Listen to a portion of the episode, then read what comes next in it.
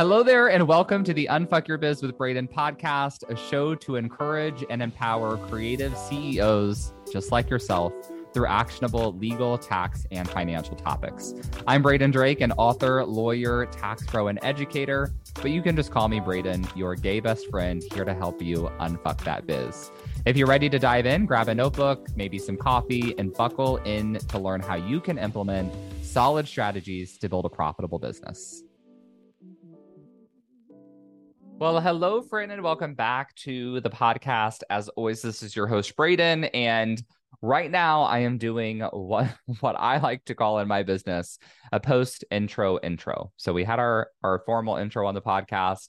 We're going to jump to a clip um, after this post intro intro with an interview I did several months ago. So the reason we've been holding this for a while is because we were running, um, I ran for about six months a podcast and YouTube show called The Business of Drag for my other business, Drag Tax. We've kind of paused it because that business has been in flux. Um, we're working on, I'll bore you with all these details on a different episode someday, but um, we're working on kind of integrating that branding into our current business still marketing to drag queens but using all the drag branding we've done for this business which i think will be very fun. Um, i'm debating if i want to go back to doing that youtube show because it was it's it's kind of expensive because i pay a youtube editor. It's pretty tough to get guests on because i'm not really well established in that space yet.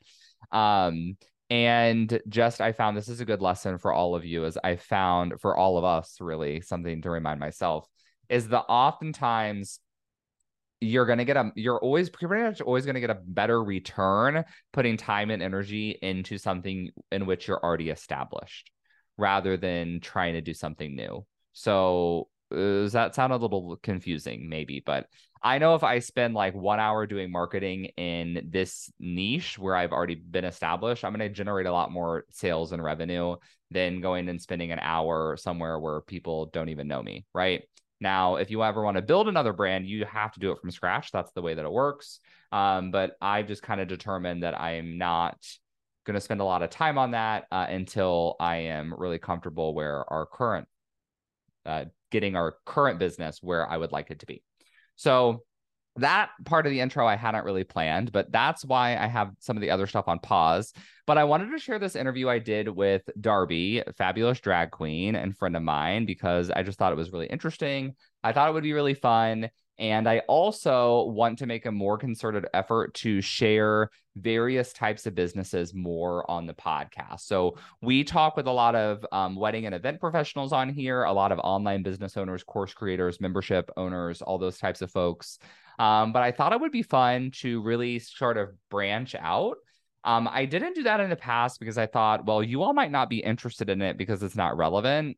But then I've learned that I really like to go and listen to podcasts where they talk to other business owners because you get more unique perspectives and it gives you some ideas that you don't hear about as much when you stay in the very insular world of your own niche and industry, if that makes sense. So you learn something that people are doing in other businesses, and you're like, oh, that's really interesting. I could incorporate that in my business.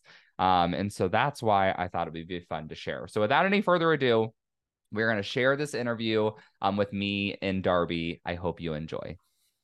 All right. Well, hello, friends. Welcome back to the Business of Drag podcast. As always, this is your host, Braden. And today I am joined by the one, the only, the magnificent, the talented Darby Lynn Cartwright. How are you?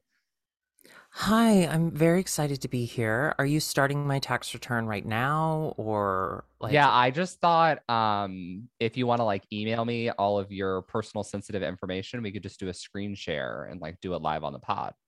Okay. No, I would absolutely love that. So I made um $400,000 never.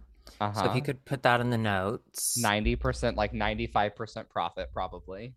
Absolutely. I absolutely know what profit means. Thank you. Uh-huh. Well, um, you paid um paid Alexis like $25, so 3000 I can't do that. No, I pay her I pay her in Jimmy John's gift cards. That's that's just the real reality. Okay, serious question. Very serious question before we get started. Do you have Jimmy John's in Los Angeles? Because we don't have them in San Diego, which is very tragic. We do. I I hate Jimmy John's like okay. with a passion because uh-huh. he He goes on safari and he hunts. Okay. I don't think there's anything, nothing makes, listen, I don't think you shooting a tiger in a cage makes you any sort of man. Uh-huh. So shut up. I know, like, listen, I've heard the podcasts where, like, it's like they have to shoot some of them for whatever, whatever. Sure. But Mr. Jimmy John, D- uh, I'm not interested in your sandwich anymore. Sorry, I thought that was I, the. I, I thought like that was the firehouse sub guy, or is he problematic for a different reason? Well, probably. I mean, sandwich guys, they need to be stopped. Okay. Uh-huh. They're ending it all. And for what? A mm-hmm. picture? Mm-hmm. Anyway, but yes, there's a Jimmy John's and it's right by Alexis's work. So she's very familiar. Not public. We don't publicly say that though. So um, we'll just bleep that out. Okay. You don't right. have to. I'm kidding. I'm kidding. All right. To. Well, my ed- my editor will do something fun with that. We'll see. Thank we'll you see so much. Okay. Um, first question, Darby. Um, can you tell us your preferred name and pronouns both in and out of drag? So I always like to prompt it as like, if someone saw you in the airport out of drag, how would you like for them to address you? Um, uh, uh if someone saw me in the airport, I'd like them to just keep walking. Listen, okay, great, traveling great. Traveling is stressful. I don't need to meet people in uh-huh. front of a Hudson News. I don't. Um, I did go to an airport once, and a guy took his wiener out in a Hudson News and showed me. Was it everything you hoped for and more? It was really nice, but I don't like the public thing because, like, I'm at a Hudson News. Like sure. who gets horny at Hudson News? Anyway, um, I'm Darby. If you know me as my drag persona, just call me Darby in and out of drag, and I'll do any pronouns as long as they're respectful. Actually, cool. my pronouns are liberty and freedom. So, love it. Okay, great. Um, Darby, are you ready for the lightning round? Listen, I have no idea what we're doing. And so I have come prepared with my social security number uh-huh. and my profit margins. So let's okay, do it. Great. All right, lightning. It'll be a little bit a, a little less stressful than that. All right, lightning round. What's your favorite season of Drag Race? Oh, controversial 7. Okay. Why 7? Because of the controversy of it all and it it gave us so many iconic queens. It did. Um. And it was also before episodes were three hours long. So we got in and out. I got to know the girls and I they left me wanting more. Okay, so I was gonna ask this later, but it, it's kind of segue. Are you loving this like 40 minute episode we got last week in season 15? Yes, I am. Yes, I am. The the thing is there are a hundred thousand I'm sorry, I don't want to exaggerate. There are 89 contestants this season. Mm-hmm. And right now it does feel really fast. But as we get like halfway through this season, you're going to be like, man, that 40 minutes, that was long. Yeah. So I like it. Let's, we've gotten too used to sitting down and watching movies weekly. I don't need to yeah. watch a movie. I will say the nice thing about the 40 minute episodes is when you go back to old seasons of Drag Race, right? Drag Race, Jesus Christ, they're a lot easier to binge watch as opposed to like the hour and a half. 100%, which is why I think we're having a knee jerk reaction. I don't know where that that statement comes from. Knee jerk, knee jerk. Mm, anyway. I'm ha- I think we're having a knee jerk reaction. We're on the internet too much and everyone's complaining that it's too short. But I think in just a few short weeks, everyone's going to be like, "You know what? MTV yeah. was right." I also my secret theory is the reason why they have so many queens this season is because last season everyone bitched about having so many non-elimination episodes and it's like well they commit to a certain number of episodes with MTV so they're like well we'll just eliminate people this time but like bring more people on. I don't know. I listen grass is always greener, okay? Yeah. I was one of those people that was like oh my god this is going on too long like eliminate someone please uh-huh. but then when i watched the first episode and irene went home i was like well they shouldn't have eliminated someone like yeah i'm always right there with you. the other side i'm adversarial yeah. Well, self awareness is the key, right? So at least we, Thank you know, you. we see it. Mm-hmm, exactly. Yeah. Okay. Back to back to our lightning round. Not super lightning, but oh, okay. oh, sorry. Okay, sure. No, it's fine. I I got us off track. Um, who did you root for the most on Drag Race? Who's like wasn't a close personal friend of yours before the show? So someone you didn't know. Otherwise, I feel like it's cheating. Oh, like what contestant was I really rooting for that didn't win, or that did win? Yeah. Or do you who who no, it doesn't matter if they won. Oh, okay. Um, I was deeply committed. Oh, this controversial, yeah, brave. I was deeply committed to Bianca Del Rio on her season. Uh-huh. And now I'm just I'm very happy for her. I'm not as in love with her anymore. Uh-huh. I think I think the spell she put on me. I'm sorry, this is not I don't believe in lightning, so I'm not participating in this culture. Sure. But um yeah, the spell she put on me was there was no one like her before and no one no one that came on the show and immediately you could tell Ru was like, okay, fine. Like you're as experienced as I am. You win. Um, so she just brought me great comfort. But now she's just like she's doing she does her whole bitter thing, which I think is really funny.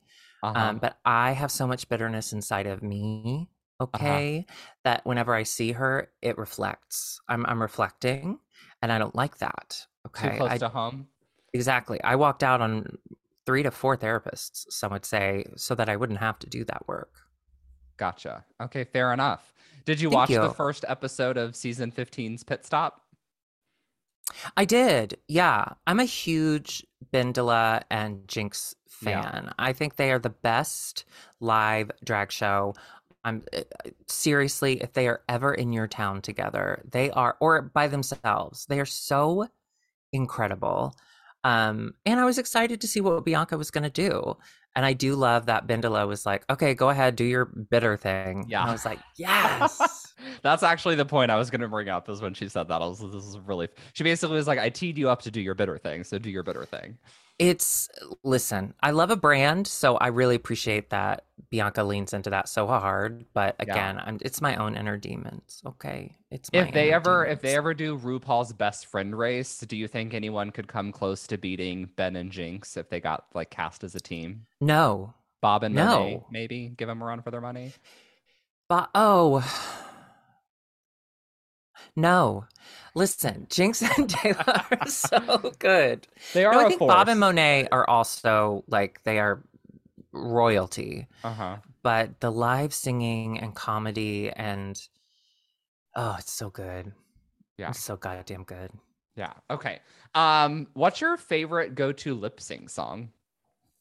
Oh, thank you so much for asking. You know, I'm known for my lip syncing. It's something that I, uh, many people go, "Why are you doing that?" I love uh-huh. doing um Lord, I lift your name on high because I know all the movements from church. Okay. Lord, I lift your name on high. For those at home, I'm doing the movements. Lord, I love to sing your praise. Hang on. You came from heaven to earth to show the way from the earth to the cross. I won't keep going because I don't want to convert people. Uh huh. And copyright, I feel like on YouTube, you know. Gotta... Absolutely. Yeah. Absolutely. I don't know. Wait, is this, or uh, is this video? Or do you put this on video? Uh huh. This goes on YouTube. Did we not talk about that? Oh fuck!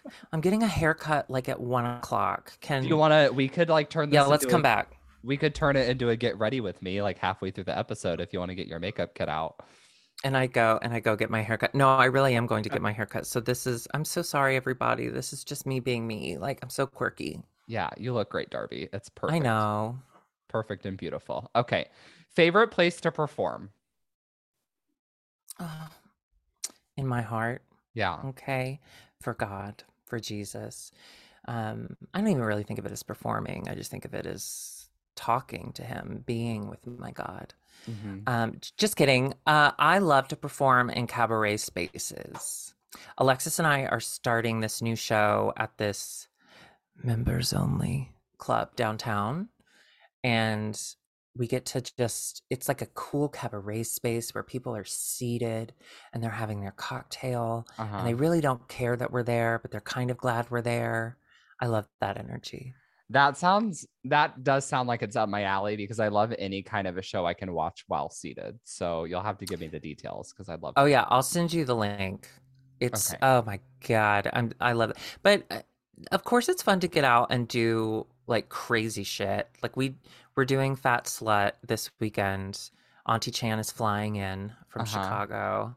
We're gonna have a Chicago reunion. And listen, doing whatever the fuck you want on stage, like I'm gonna do a Nancy Kerrigan or yeah, Tonya Harding, Nancy Kerrigan thing with Alexis. I'm gonna uh-huh. be Lea Michele and she's gonna be Beanie Feldstein. Like being able to hurt Alexis as Beanie Feldstein on stage, nothing like it. Yeah. It does does that does sound like a must see. Um, and the last time I was at Fat Slut, someone put a hot dog in their butt and then shot it back out and then ate it. How does one shoot a hot dog? Demonetize. Demonetize this podcast. What? Uh, Girl, I'm never gonna get monetized, so it's fine. You just I Okay, said, good. how does one shoot a hot dog from their butt? Okay, I wouldn't say shoot exactly because it went in fairly easily and just kind of slipped right back out. So I think gravity took care of it. Okay, gotcha. All right, we might need to like add a clip of that in if we can, if my editor can find one of those. Maybe not. Though. Yeah, that would be Um, great. yeah, that'd be fun. Uh, do you have a favorite month of the year for drag? Everyone's been saying winter because you know temperature, but has that changed with your move to Los Angeles? Oh, gad. Okay, well, first of all, I just want to say I moved to Los Angeles for the weather. Don't don't get it twisted. I am I'm basic, but we have been breaking records here in Los Angeles in my first winter here with cold and rain. Um, so I didn't get what I was promised. I do want my money back, but of course that was my husband's money, so I can't I don't really have claim to that. I don't know how laws work here in California. But um yeah, winter. It's the best. Listen, doing doing drag is so uncomfortable in general. Yeah. And then to add wet heat to it, not good. Even in LA, it's a dry heat. Okay, it's a dry Uh-huh. heat. Even in LA, it's like it's uh, mm-mm. winter, December, because everyone is so excited to be off work. Everyone's just down to clown because the family trauma is coming back. It's opening up old wounds. Okay, they're very vulnerable. They're coming to you for an escape. And then all you have to do is do jingle bells for five minutes and then do a fart noise. And they're like, oh my God, I hate my dad. You know, Is that when the best tips roll in too? Like during the Jingle Bells number? Oh, yes. I mean, the best tips roll in whenever people know the song. Uh-huh. I mean, if if you do a popular song, like let's be honest, Jingle Bells is a banger. uh-huh. So if you're banging those fucking bells, um, get your coin. is all I want for Christmas is that like a very popular popular holiday number? I'm sure it is in straight culture. I can't take that on Mhm. currently. Um, I'm so happy for Mariah Carey. Like, I think this is wonderful. I'm glad that now she hibernates the rest of the year. She just comes out at Thanksgiving. I think that's a wonderful setup. It's something Alexis has been trying for years. Um, but no, I don't. I don't know. Aren't we all over that song? You know what song I love? "Santa Can You Hear Me" by Britney Spears. May she rest. Yeah, I don't know if I I don't know if I know that one. We'll have to put a little clip of that one in too. Maybe just like oh no, no, first- I'll do it. I'll do it. Okay, go ahead. Yeah. Love that. That's Yeah. great. Thank you. Okay, now so now we know. Um, Santa, can you hear me? Uh, next lightning round question: If you had to put me in drag for the first time, maybe like I be part of wouldn't. your- Why? I don't believe drag should be shared with those you love. Okay. It's a hard life. Uh-huh. And if I disliked you, yeah. but like just for a- daughter. like just for a day, what would my drag name be if you had to pick one? Ugh, okay. Okay. Drag tax. Let's see. Work with numbers. Who's famous for numbers? Who's a famous mathematician? Stephen Hawking. Uh huh. Uh, Stephanie. Yeah, Stephanie Hawking. Okay, great. I'm gonna add that. To But we're gonna keep it respectful. It's gonna stay respectful. Yeah. Um, we're not um, we're not gonna do anything like that red-haired British guy did in the movie. We're just gonna keep it very above board. Eddie Redmayne. Did he play him in the movie? I don't know if I've He seen that. did. Oh my god, Yeah. he's so hot to me. I've never listen. Uh huh. You know, like gingers with like the specific. Okay, you will under. Some people will understand this. Some people won't. Certain gingers with certain um, coloring to their fingernails and their and their freckles, I can smell them when I look at them. Like Uh huh. so, I see him and I can smell him, and it makes me Like that Bleep, guy in the bleep. Hudson newsstand. Yes, but like I'm asking for this one. Like Gotcha. I okay. I want to smell Eddie Redmayne. Is what I'm saying. I went through it. I like dated a lot of genders consecutively. Like that was a phase, like a phase that Sure. I had. So I'm, I'm with, I'm with you. Okay, what's a question? What's a question you wish people would stop asking you? Mm.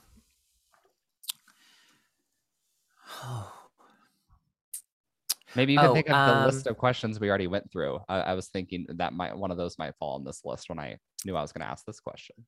yeah, actually, every question you've asked up to this question. Um, no, I really hate when people ask, "Are you going to pay for that?" Like that's Mhm. none of your business. Um, I can just let me walk out. You don't need to stop me. Got it. Um, I do, I do get tired of. I- think a lot of like working drag queens, we we get the same questions over and over. So get ready to mark out some of the questions you have written down. okay. But like, how did you come up with your drag name? How'd you Mm-hmm. get started in drag? What's your favorite song to lip sync to? You know, things like that. Uh huh. Um, uh-huh. Instead, I want them to ask something more personal, like, "What's your shoe size?" and "How many pairs of tights do you wear?" and "When do your toes start to hurt?" Okay, so I'm scratching out some of the questions on my list. Not a problem. Great. We haven't gotten into how you chose your drag name, but we'll just we'll cancel that one later and talk about the tights It's- thing instead. It's Alexis's uncle's name. I just thought it was the dumbest sounding name in the world. There's actually a clip of me saying that is the dumbest sounding name for a drag Yeah. queen, and uh, now, it, now it's my name. yeah, I told I told uh told my friend earlier. I was like, we got to wrap this up because I have an interview with Darby, and she was like, "Who's that? I love that name." No one loves that name. It's perfect. No, it's a great name. It's a beautiful name to all the Darbies in the world. You are you are loved. You are needed. Um, but as a drag name, I think the clip of me saying that's a crazy name for drag. I think I said any drag queen with the name Darby should constantly be in cargo shorts. I don't know why. I just have a feeling they'd always have cargo shorts on. So I need to do a cargo short look. I need to stand by my statement. I think so. I feel like that is needs to be a TikTok video of like that clip, and then Yeah. the look after. Are you on TikTok? You I TikTok? am. Yeah, drag tax on TikTok. Um, I what do you do? 200 and something followers, very popular, very Stop famous. it. Uh-huh. Um, I talk about tax bullshit, but like honestly, I'm on my other TikTok where I have 3,000 followers, even more famous and popular. I'm on that. TikTok Okay. Braden. Okay. Yeah, and what's that one about? The same thing. Yeah, I do like tax what- tips. Oh, you have one that's just taxes. tax and then one that's drag tax. Right. Okay. We said this, I said this to you the other day when you were helping me with my LLC. Um, and I don't know if, if we're going to talk about this later. So tell me to shut up if we're going to talk about this later. But like your drag tax thing, I think is a brilliant idea. Uh huh. I think it is something that is slow to take off because drag queens, I don't think drag queens really know once they recognize themselves. First of all, a lot of drag queens don't recognize what they do as a business, which Right. it absolutely is. And then, secondly, once you realize you're a business, there is no resource. You don't know where to look. And I think your I think your service is going to be invaluable once drag queens put the trauma aside, okay, Uh-huh. and file their taxes.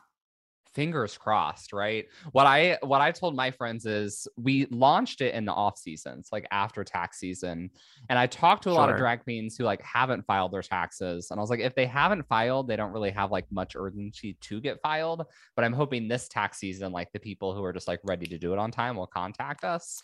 Um, okay, but, uh, but I know so many drag queens who are behind on their taxes. oh yeah. And it's it's just it's the independent contractor of it all. yeah You know, when we get those what are those W9s? 1099 like- yeah well Yeah, when a W9s. bank when a bank is like, "Hey, we want you to come in and sing over the rainbow for pride so that gay people feel comfortable banking here." and then they hand us that form, I I just write my name and my social security number and I don't think twice about it. You Mhm. know, like it's just we're okay, we're traumatized people and we're afraid to look for the answers because we might look at the answers and realize we were the question the whole time. Mhm. Okay. Mm, Yeah. I totally follow that. Um, Thank you. Yes. If people have 1099 questions, www.bradendrake.com forward slash 1099 pop up. Janelle, put the pop It's up. really helpful. I'm gonna be Yeah. honest with you. I I was not excited to get into tax talk with Braden about LLC and like back taxes and all that. and no, but you you have all of these things just laid out. It, it was just it's very helpful and it brought me a sense of comfort. God, I sound like I sound so gay right now. Sorry, I use gay in a derogatory way because Hilary Duff said to. yeah. no, um, keep keep giving the compliments because we'll clip those out for TikTok and for our website or something. It brought me so much comfort. I'll just say that. For those of you who think taxes are um taxes are too difficult to even understand and you're just going to keep pushing it aside, like even if you push it aside for years, you can get back on track so quickly and so easily if you just have the right person. It's literally just stupid ass paperwork. Yeah. Like one of the forms, you were like, "You're gonna see this is the dumbest fucking form you've ever seen, but we have to do it." And I was like, "That's perfect. Like, yeah. present something to me and say your life will be better." And I hate this too. Yeah. Yeah. Done.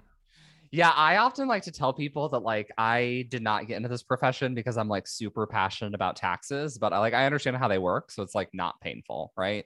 Um, but actually Who's working super passionate about taxes? there are people, right? But those are like those are probably the people you don't want to work with because they're just like so excited about taxes. Republicans. Yeah. Well, Republicans. I don't know because Republicans are like anti-tax, right? Like they don't believe in like Well, that's why they care about it so much. Is because they want to get rid of taxes. anything. Okay. Oh my god! the it only took us it. what 15 minutes to get into Republican tax information. That's okay. We can talk We're about breaking that. down barriers here. We're breaking down talk about that the whole barriers. time. Um, okay. I only had one more question left in the lightning round. This is so lightning fast. What's a question you wish people would start asking you? Oh. Would start so like they don't ask me it. Ooh. You kind of answered that before, really. What? What? Yeah, you said like shoe size and how many pairs of tights you wear, didn't you? Well, I would really love it. Okay, if I had one question that you stop me at the airport at the Hudson News, you keep everything in your pants, Mhm. and you ask me a question, I would love for someone to turn to me and say, Would you like some free money? yeah. Okay. I would like that question, please. But why ask? Why not just like hand you the money? Well, consent is so important. You know, if we've learned Yeah. anything in this world, it's uh, you have to consent to it. And I do. I just wanted it on record. I consent to receiving money. Got it. Okay. Noted. All right. Beautiful.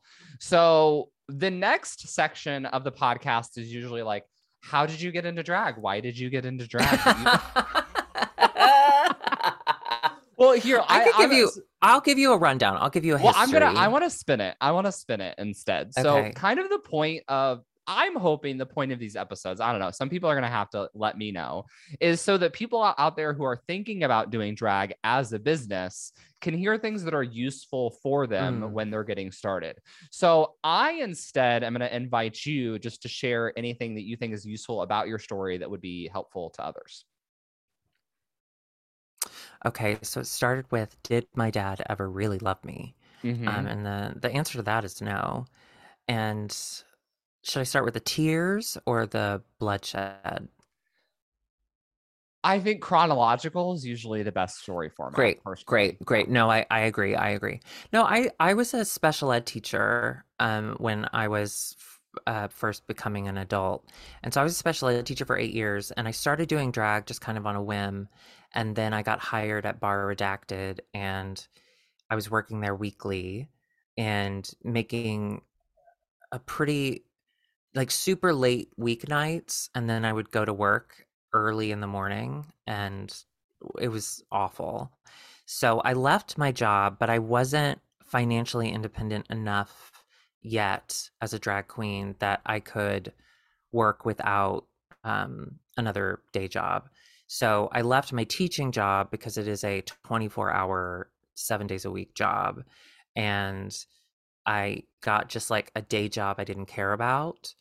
Um, it's it was actually it was like kind of a scammy STD call center where we signed people up for testing that they could get for free and we charged them. It's like I don't feel good about it. The company is now in hell. Like it's not real anymore, but yeah, I just want to apologize to the the world as a whole and for your whole. And thank you for telling me about your whole. I appreciate it.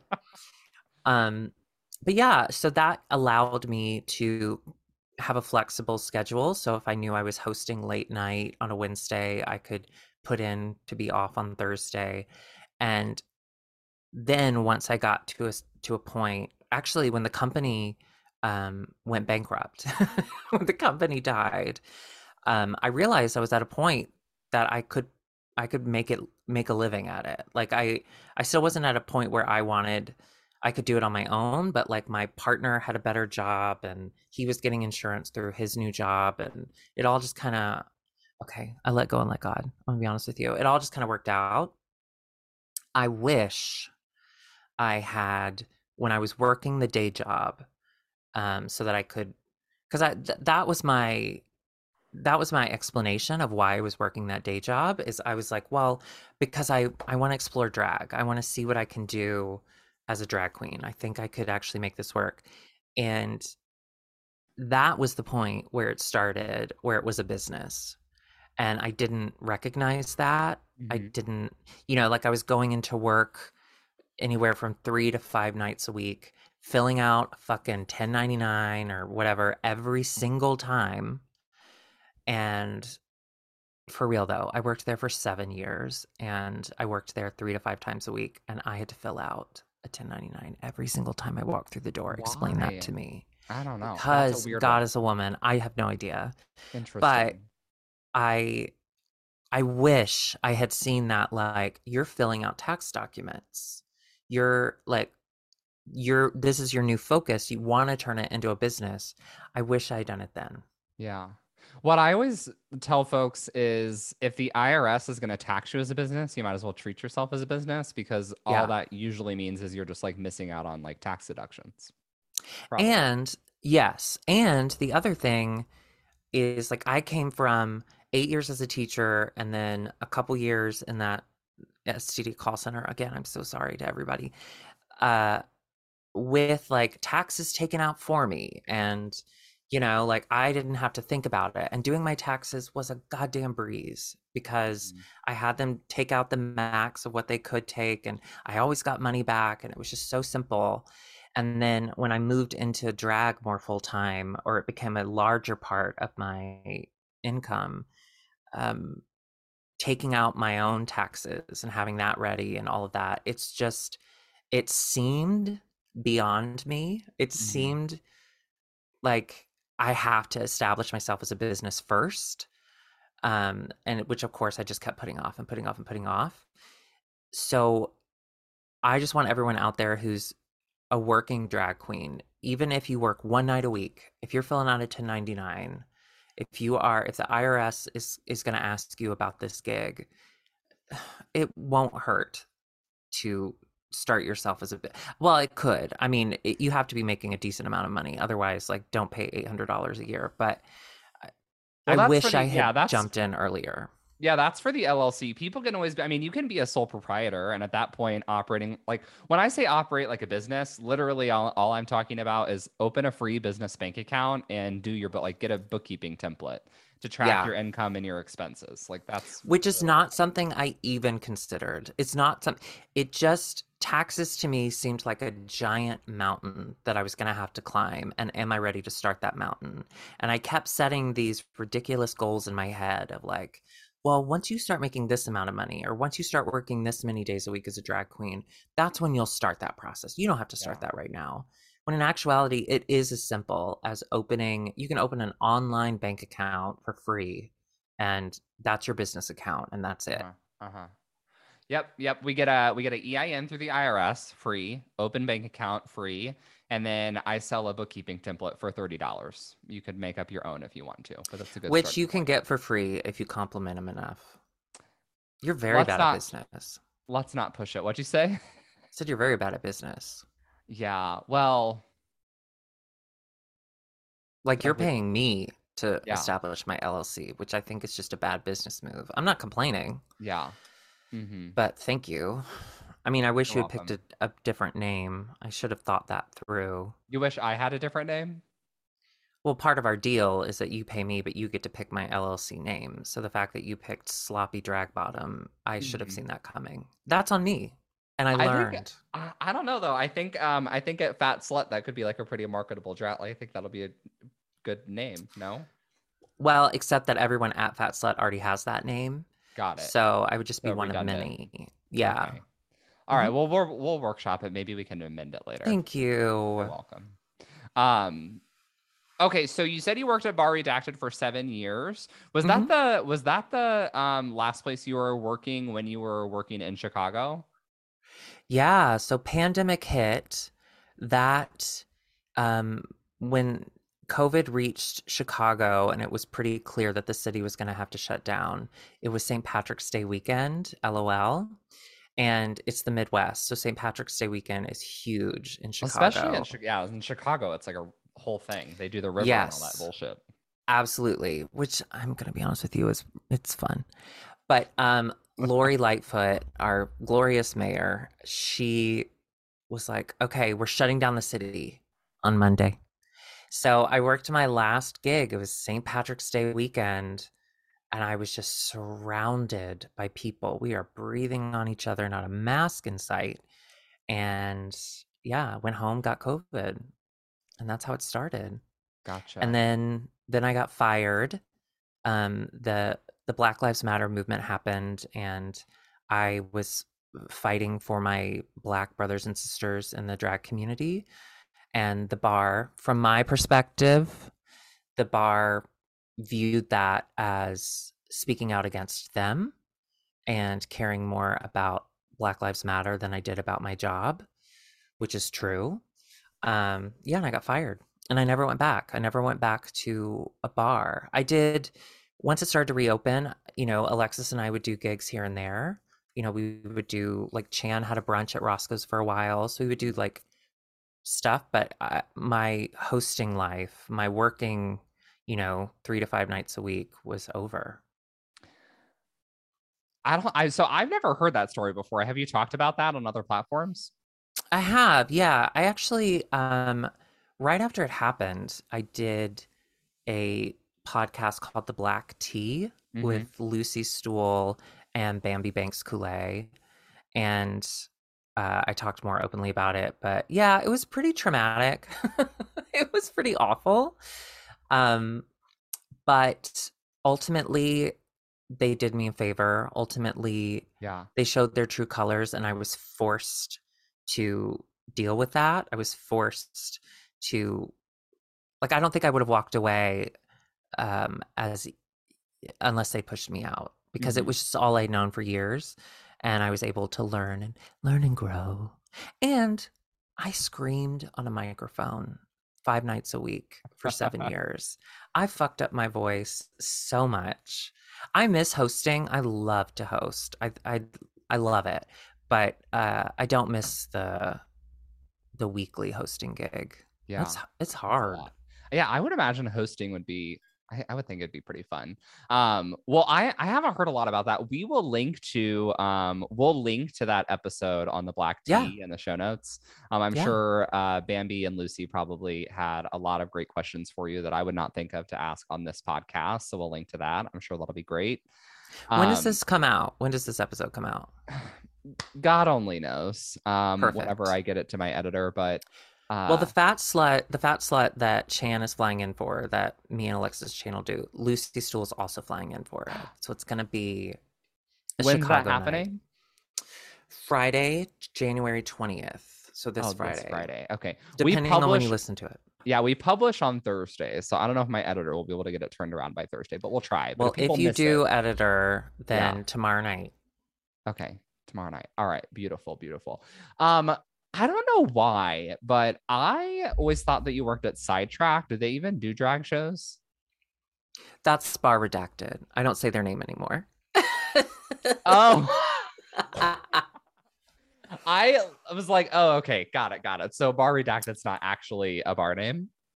no, no, no. It's sidetrack. Yeah. Uh, when they were, um, from my perspective, when they were gaslighting the shit out of me and I was sobbing as they were firing me, um, one of the last things they said to me was like, basically keep our name out of your mouth. Like, don't talk about us anymore. Sure. And I was like, okay. So I just use bar redacted, but I use it very like open. Like everyone knows it's sidetrack.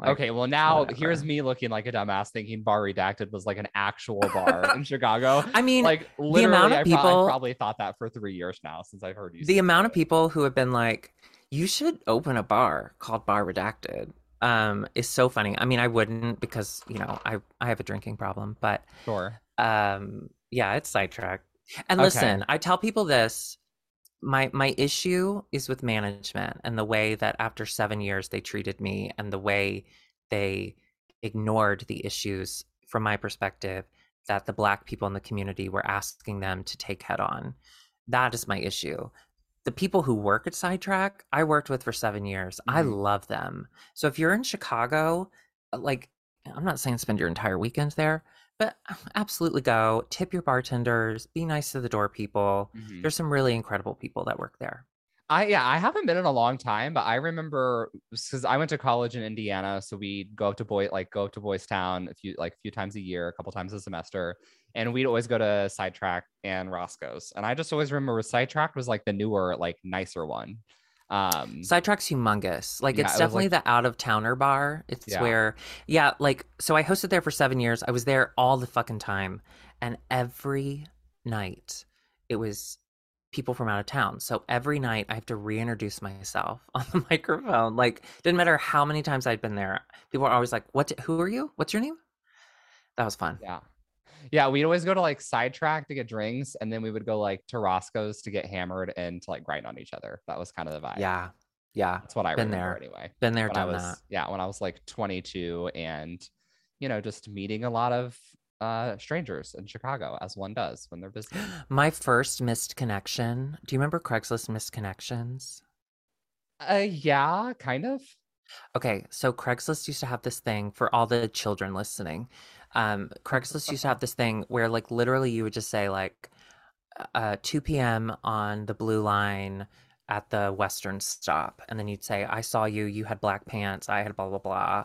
I I would love to meet up or whatever." And so I checked that thing like a psycho when I first moved to Chicago because it was my dream that I would make such an impression on someone that they would go home and write about it. Like, how romantic and horny is that? And I got drunk on Halloween at Roscoe's and made out with this guy who then, like, I went to the bathroom and I came back and he was making out with someone else, which, like, literally live your life. But, um, but then the next day, I got a misconnection from him.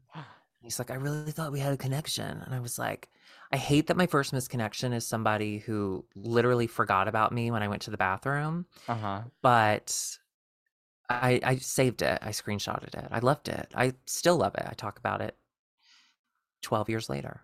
And so did you and Curtis tell that uh tell that story about your misconnection when you yeah. That's how we met. He actually forgot about me uh, at our wedding. He was making out with someone when I went to the bathroom at our wedding, but Gotcha. um Well, it Yeah. all works out like in the end it sounds like. So, ultimately it's a fairy tale and I got the ending I deserve. Okay, great. That'll be the next um that'll be like the you should pitch that. It'll be the next Bros, like the next gay movie for us all. Okay, can we talk about that really quickly? Did you see Bros? Not yet. On my to-do list. Listen, the marketing for it was awful. Billy Eichner really came in hot and really turned a lot of people off. I saw it. I laughed out loud many Yeah. times. I thought it was genuinely one of the funniest movies of the year. Like truly, and I went with I went with non-binary, I went with trans, okay? I I I took the flag. I went with them all Uh-huh. and we all kind of went there kind of like "Mm, should we even be saying this and by the end we were like god damn it it's the marketing that's where they fucked up because the movie's really fucking funny See, I wanted to go. My husband is not a Billy Eichner fan because he doesn't like the whole shtick, like scream at people shtick. I think Billy, I think he's Yeah. very funny, and I enjoy Billy on the Street quite a bit. Um, yeah don't yeah, we all sure don't we we'll all watch it at some point. Um, okay, where were we next? Your drag journey. Okay, I had, I do have a question for you that I think it's interesting that a lot of almost everyone I've asked has had a different. Well, I guess there's only really two answers to this question, but it seems pretty split 50 50. Okay. I would say that drag now is much more accessible because there's like makeup tutorials everywhere. There's drag race, which has exploded. It's probably made drag more popular than ever, both from a consumer standpoint, but also from like a wanting to become a drag queen standpoint. Do you think it's easier to break into now as a drag queen because there's so many more people like consuming the art of drag, or do you think it's harder because there's so many more people wanting to do it? I think it's both. I I, I take a, a little bit of column A, a little bit of column B because uh, yes, getting started in drag is way easier. When I started, there was nothing. Like I truly had no idea what I was doing.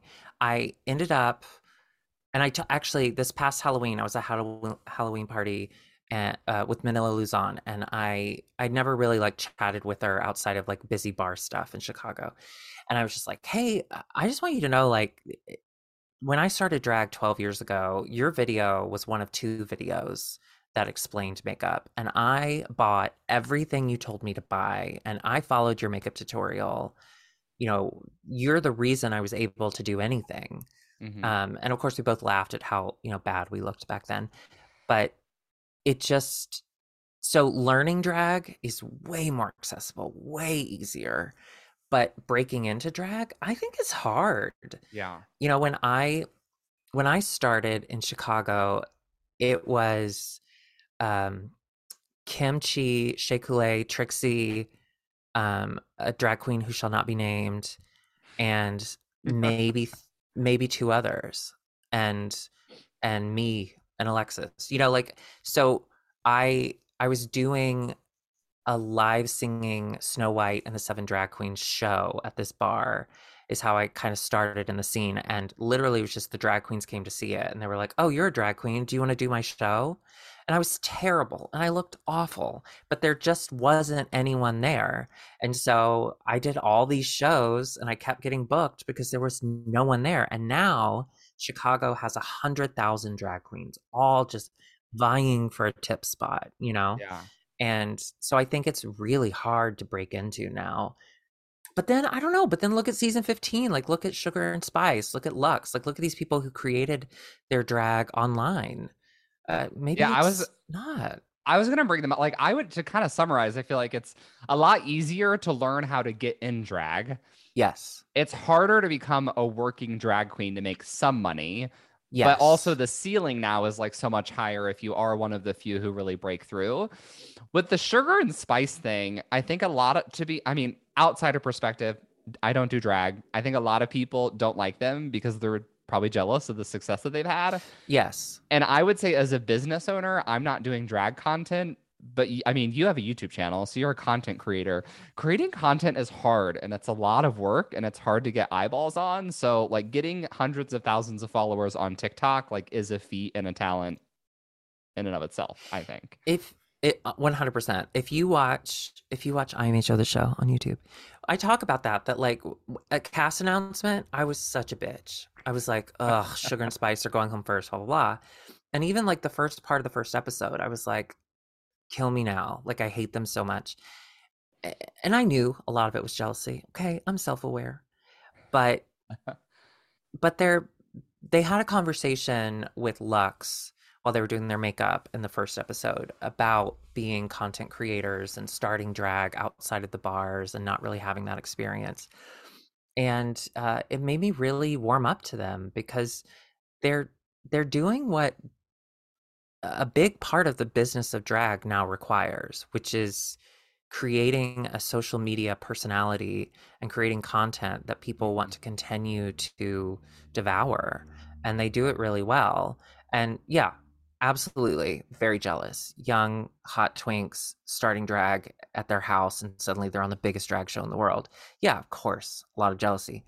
But there is a self awareness to them that I find really refreshing and I uh-huh. enjoy.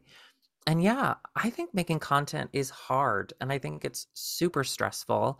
And it's also, for me, part of me, it's super lonely I think it's a it can be a very isolating thing to do. Even though you're connecting with people online, coming up with these ideas, creating, editing, you know, dealing with the comments, it can be a kind of lonely position to be in.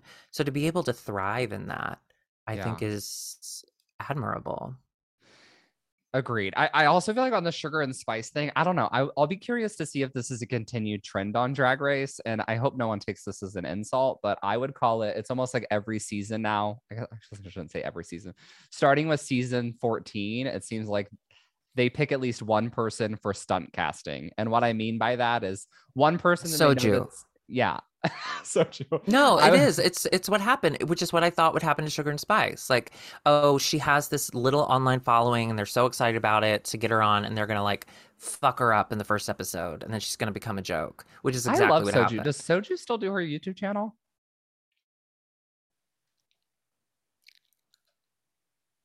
Next Okay. question. Next question. So what I was gonna get at was uh Maddie Morphosis because this season everyone's Mm. talking about sugar and spice.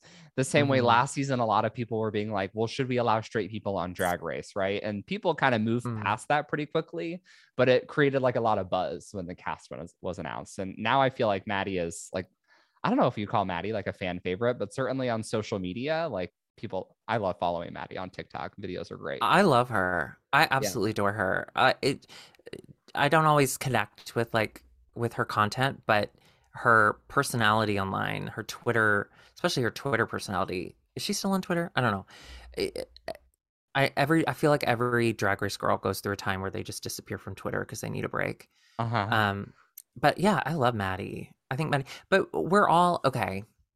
Drag queens, especially older drag queens, we're we are dealing with our childhood trauma through makeup, and so whenever there's a new element that comes into our safe space, our first instinct is to rear back or attack. Uh-huh. and i think it, i mean it sucks. It's not a great thing to put you know it's not not great that we made maddie feel so terrible. It's not great that we bullied sugar and spice. But i, I i'm saying i'm saying i understand why i felt that way Well, I I, do. I'm I do. I do feel like who, and I apologize because I still don't have all the names down from season fifteen. There are like a million of them. Is it Mistress? Is she the one? She's the one from Texas. Okay, yes from her, Mistress I- isabelle brooks yes, Mistress Isabelle Brooks. Love her. And kind of the vibe I get, like, I don't think she said these words, but kind of the vibe that I get from her is like, I love drag so much, and drag is so important to me that it's important to me that other people respect this art form. So it's kind of like once I realize that Sugar and Spice respect drag as an art form, then like they have my respect. And I think yeah that a lot of experienced drag queens probably see new people coming into drag who necess- don't necessarily demonstrate that respect. And that's where you're like, you're a little, maybe I would see some people being on edge to see, like, well, let's see how this is going to go. Well, that yeah, uh, the sugar and spice of it all, I I had that exact same feeling. Was you're just playing in something that I worked years to Mhm. do, and you're playing in your house with your cute little twin, and you were hot twinks, and now you're drag queens, and yeah, it did feel that was kind of my first reaction, and then on the show. They just seemed like they wanted to belong and they really liked it. And you know i think that allowed all of us and and we saw mistress do it on the show i think it allowed us to to actually take our walls down and love them Yeah. I'm really excited to see what Mistress's story arc is going to be because I, I haven't watched any of the spoilers, but I see her going pretty far. We'll see.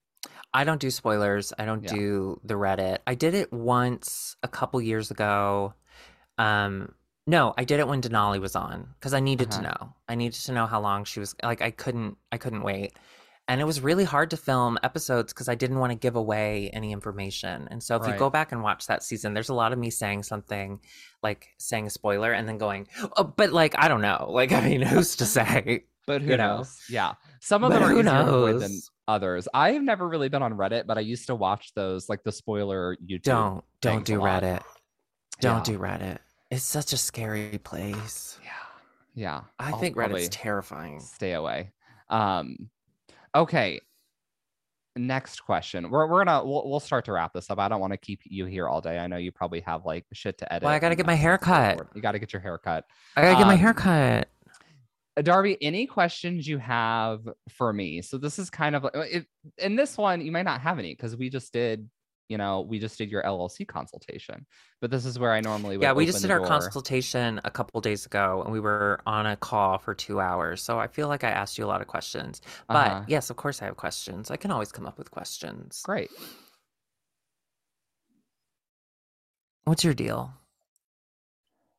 I think I need a more specific question. I'm a, I mean, I'm a Virgo. Um, that's part of my deal. No, that's enough. That's enough information. Okay. Um, okay, like tax stuff. Uh huh. Uh huh. Okay, here's my understanding. I'm gonna give you my understanding or what brought me freedom in sure. my tax journey, and I I want you to tell me if it's completely made up. Okay. okay.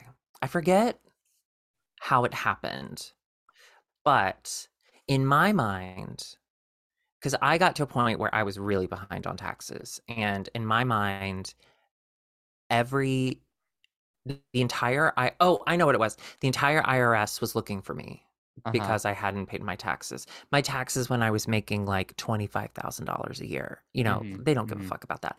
But in my mind, I was like, oh, they're looking for me. Every time I got an unknown phone number, it was the IRS man coming to lock me up. I was going to jail. I was going to prison. I was going to Jimmy Hoffa. I was going right to prison. Right? Didn't Jimmy Hoffa go for tax evasion? Who went for tax evasion? No, he got shot. Who went to tax evasion? A lot Jimmy of Hoffa? people. Yeah, a lot. I yeah. feel like a lot of the mobsters got taken for tax evasion. But they got taken for when. tax evasion because they were dealing with huge sums of money. I was mm-hmm, dealing with mm-hmm. pennies. Anyway, I listened to this podcast. I cannot remember what it was. Please do not ask. But it was about someone who worked in the IRS. And they were talking about how small the IRS actually is and how limited their resources are to actually hunt people down for their taxes. And so I it was that moment that I realized, oh, there isn't like a giant thing that is watching every single American and counting every single dime. And honestly, that allowed me to take the pressure off and uh, jump in to actually just getting it done, just to have it done. But like in actuality, if you're just a couple years behind and you're making $20,000 a year, there's not someone that's going to come after you. No, not really. You for most of that stuff, it, you get automated letters first. So the letters you'll get from the IRS are actually computer generated, and that usually the way that happens is, um, bar redacted submitted this 1099 with your name on it, and our computer has told mm. us that mm. we haven't received a tax return with the same information, so we need you to submit that. And those typically. But meanwhile, will... Sidetrack hasn't submitted anything for you. It'd be Great. like a whole thing. Yeah, that'd right. be a whole thing. Um, and usually those letters come two to typically three years after the fact. So now that we're in 2023, people are probably going to start getting letters for 2020. That's kind of how the timeline works. And the reason the IRS is small, as you pointed out, is because they're just drastically underfunded because um, every time Republicans like to push new tax legislation, they cut the IRS budget, and then the IRS has like fewer resources on which to collect income from all of the politicians who are wanting to ha- hide said income. Is my perspective. Which is good for those politicians and also for drag queens who just need to get their shit together. Yeah. Listen, the pressure, I don't want to take the pressure fully off because it, it's something that I'm very good at doing. I don't like a lot of pressure. But lot, knowing that I hadn't completely fucked up my life and that there wasn't a relatively easy, if yeah. not lengthy way out, um, I just think makes makes it all seem so much more reasonable mm-hmm. and doable. And to There's make just it a, even yeah yeah to make it even more doable to give some people some context. So let's say you made twenty five thousand dollars like as a drag queen, and that was the whole of your income like you're probably going to have at least five to ten thousand dollars in tax deductions right? Uh, all the shit that you're buying for your job. Yeah. So now you have profit of like fifteen thousand dollars and you get on your tax return this beautiful thing called a standard deduction and lots of other tax benefits that you get to take away as well. So that's $12,000 and now all of a sudden your taxable income is $3,000 and you'd be in the 10% tax bracket. So your tax due would be like 300 bucks so now we multiply that by three tax years you haven't filed taxes for, interest and penalties. Your total balance is like $1,500. Not ideal, but you can set up an installment agreement about it, like for it. and uh, get it taken care of like sooner rather than installments yes yeah i i had a friend who owned his own business and we're no longer friends because of his for this reason actually no not really but it was a part of it um he didn't pay his taxes for like over 10 years uh-huh. and the irs was coming to take all of his things and even in that dire situation where we we sat in his apartment one weekend and just organized receipts 10 years worth of receipts and tried to piece together through his calendar you know what what was actually deductible what was you know this and that even with all that and even with the amount of money he ended up owing which was a large amount he was put on a payment plan mm-hmm. and he got out of it like it he just you just got to do it and yeah. it's it seems a lot more daunting than it actually is once you get started. Yeah, that's, the I the the big thing that's different about the IRS than a lot of other debt collectors is since they're a government agency, they have uh, they have like an obligation to provide resources to taxpayers, right? So like ultimately they're here to serve the taxpayers.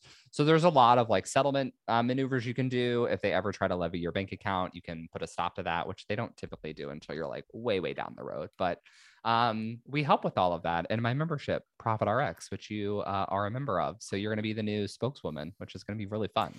I'm very excited for it. Listen, uh, Profit RX, the level that I'm at, it's just a hundred dollars a month, and like the peace of mind that it brings me. I'm not kidding you, Braden, and you can cut this out, but I just, it just it you. We talked. We met before the drag pageant and we met at a bar and we were chatting or whatever and I'd mentioned, you know, like I might need help with that and blah blah blah. And then I immediately thought of my back taxes and I got really embarrassed and you know, like I still I was still dealing with that. Um, I tried to get it all done before I left Chicago and I only got a couple years done and I was just really embarrassed. And then finally, you know, 2023 rolls around. I still haven't set up the LLC. I I'm years behind. And I was like, well, let me just contact Braden and just see. Cause he said he'd be willing. He was so nice, like whatever. And then in our like two hour call, when I admitted to you that I still had a couple years of back taxes that I hadn't finished, um, it's really embarrassing. It's a very humbling thing to do. Yeah. And to not only have like a kind person who's like, I got you. I can help you with this without any sort of judgment. Um, but also to log on to this website that has everything. There is just list after list. It is, have you done this step? Great. Now do this step. Great. Now wait a little bit and do this step. Like it's just, it's dummy proof. And I, I, I just want to thank you for the peace of mind that it gives me. well, thank me. you. Great testimonial. We're we're gonna use that one. We're gonna use that one for sure, Darby.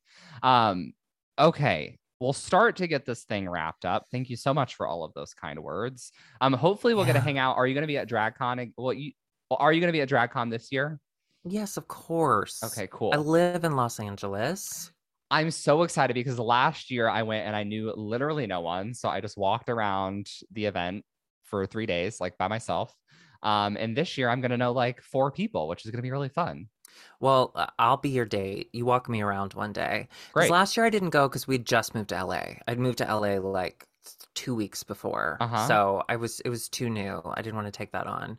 But yeah, now that I've been here for a year, at that time, I want to go. Well, I told um I told Fena Barbitall that I would pay for her ticket if she wore a drag tax t-shirt and carried around my business cards. So I might just like assemble a uh, a uh what's the word I'm looking for? A group of uh drag queens to do that for me. Of minions. Yeah. Uh, minions. Yeah. I do want to say Fina phenobarbital, if y'all aren't following her YouTube channel, she just started her YouTube channel this past year and she is uh, she's a professional ass queen and she's yeah. so funny and she's dry as fuck. So if you've liked anything I've said, she'll say the exact same thing but kind of worse. Go follow her. Uh, but darker, go, yeah yeah, go subscribe to her YouTube channel. It's it's pretty entertaining. Love it, love it, love it. Okay, so conclusion, Darby, are you ready? This is the our most serious question of the interview. Are you ready? I am not a virgin. Is okay. that the question? Uh, no, but it's good that we got that in because I was Yeah. thinking about adding that to the list. That's what Uh, he said. What? Oh God. God, yeah. Um, okay, so I have a Facebook group. If anyone, I should stop marketing my Facebook group to drag queens. Drag queens are not on Facebook. I know. We're not on Facebook because on our Facebook. our our Trump family members are on Facebook. And Yeah. every time we go on Facebook, we get wounded again. It opens the wounds. Well, you just block them, right? Anyhow, That's easy for you to say, but then Yeah. there's still that love that you're yearning for, and you're like, I could possibly, I could, I could change him, no, but you can't. You can't. You can't. But hy- hypothetically, if anyone were to go on Facebook, I have a Facebook group called Braden's Besties that they could join. If someone wanted to become one of Darby's besties, or like maybe you're like, I have enough friends, I don't need more friends, but they could follow you somewhere. Where should they do that? Well, absolutely. First and foremost, subscribe to IMHO the show on YouTube. Alexis and I do drag race reviews, and when we're feeling spicy, we do extra stuff. All the extra stuff where we really talk about our trauma and um no, it's mostly trauma is on our Patreon. So you can join Patreon and we have an amazing Discord. We have like 1300 patrons that just all chat and say insane shit and create their own IMHO memes. It's a beautiful, beautiful, glorious place. And thank you, sorry, for dealing with that so I don't have to. And um also like I'm on social media. Follow me there, I guess. But really IMHO is where I put all of my my work into. You know, like your tax forms, like your tax when you Mhm. do and then you do your well, you got to do your deductions. That's IMHO for me. Love that. Okay, we're gonna Mhm. um we're gonna edit in some I some fun IMHO clips into this episode. Um, please don't Oh, send us any copyright strikes. No, you can just use our TikTok. Our our TikTok. No, our TikTok. We have a we have a, quite a few followers. Um, yeah, use some of those clips. More than two hundred and something. hundred and forty thousand. Oh well, fuck me, I guess. Um, I do follow you on TikTok. Uh, TikTok Thanks. TikTok is solid. Um, okay, we will do all of does those that. things. Anything that's successful, someone else does. Thank you, Paula. Go ahead. I'm sorry, Thank you. What was it, Paula? Paula. Paula. Thank you, Paula. Um, well, that wraps up the Business of Drag podcast. I hope you had a good time. Thanks for coming on. You're Woo. welcome. And just so I have it on on record, how many free months uh, of Profit RX does this get me? zero. Okay. Okay, goodbye. Hey there. Before you go, I wanted to give a quick thanks. Thanks so much for tuning into the show. If you loved it, I would love for you to take a screenshot of the episode or snap a quick selfie while you are listening. Share it on social and give me a tag. It'll help other kick ass entrepreneurs like yourself find the show. That's it for today. I'll be back soon with a new episode. Meanwhile, let's roll up our sleeves and unfuck that biz.